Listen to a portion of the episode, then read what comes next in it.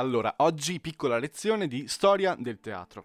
Allora, a parte scherzo, però parliamo di, di, di, teatro comunque perché oggi parliamo di Shakespeare, più precisamente del Re Lear che è stato trasposto in un bellissimo adattamento del 2018 che è appena arrivato su Sky e su Now. Io l'ho visto su Now, ve lo consiglio da profondo del cuore, non solo perché è un bellissimo adattamento ed è un po' come se noi facessimo Manzoni, Petrarca, Dante, comunque un qualcosa di nostro forte che sentiamo prepotentemente nel nostro DNA culturale.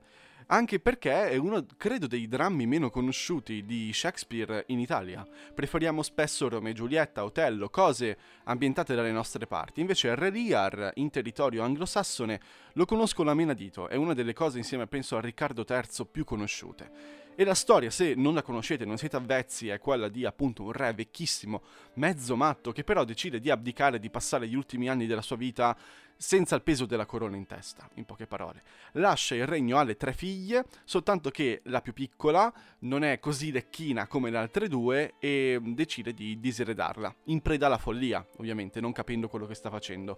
Questa decisione, unita a alcune sottotrame di corte e a dei malumori del popolo, genera pian piano dei drammi all'interno del, del Regno Unito dell'Inghilterra per poi diventare effettivamente una guerra civile. Per cui questa piccola decisione di un re matto è la goccia che fa traboccare il vaso, ecco, diciamo una cosa del genere. Per cui, oltre ad essere una bella trasposizione, perché sì, certo, alcune parti sono state tagliate, altrimenti il film a posto di due ore, poco meno, sarebbe durato tre ore e mezza, perché il Re Lear è, è, lunghissimo. È ambientato quasi ai giorni nostri, cioè non è ambientato all'epoca, ma ambientato in un ipotetico 2000 e qualcosa. Per cui è apprezzabile anche per quello, perché comunque Shakespeare è sempre un po' attuale nelle tematiche. L'altra cosa che veramente mi sento di premiare è eh, l'equilibrio tra teatro e cinema all'interno di questa rappresentazione, perché la macchina da presa ovviamente è subito cinema, però le ambientazioni, la scelta delle scenografie, dei costumi, la scelta anche degli attori ovviamente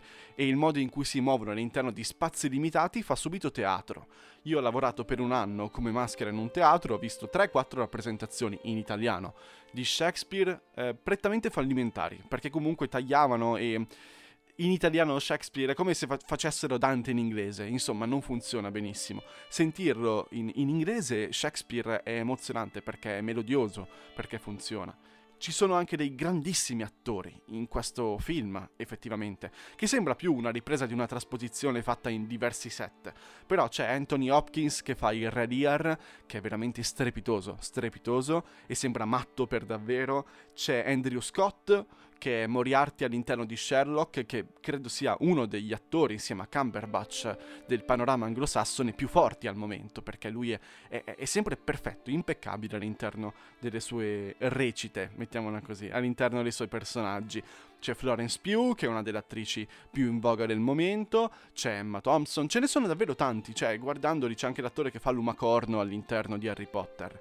E sono tutti tutti veramente impeccabili. È di per sé un adattamento con alcune sforbiciate del regista Richard Eyre, che ha fatto anche una trentina d'anni fa un altro Reliar tipo questo, però con Ian McKellen e non con Anthony Hopkins, e lui per anni, negli anni 80-90, è stato il direttore del teatro reale inglese, per cui comunque dell'argomento della materia ne sa tantissimo e ha saputo con molto rispetto e molta intelligenza adattare e affrontare la tematica principale del Re Lear. Per cui io ve lo riconsiglio, lo trovate su Sky o su Now, il Re Lear King Lear con Anthony Hopkins del 2018, produzione BBC che non sbaglia quasi un colpo, a parte un paio di cose ed è veramente bello. Anzi, alcuni tratti sembra addirittura un documentario, da come la macchina da presa si muove all'interno della scena. Però vabbè, comunque, eh, chiudiamola qua. Ci sentiamo su Notflix Vocale sempre qua su Spotify oppure a chiocciola Notflix Vocale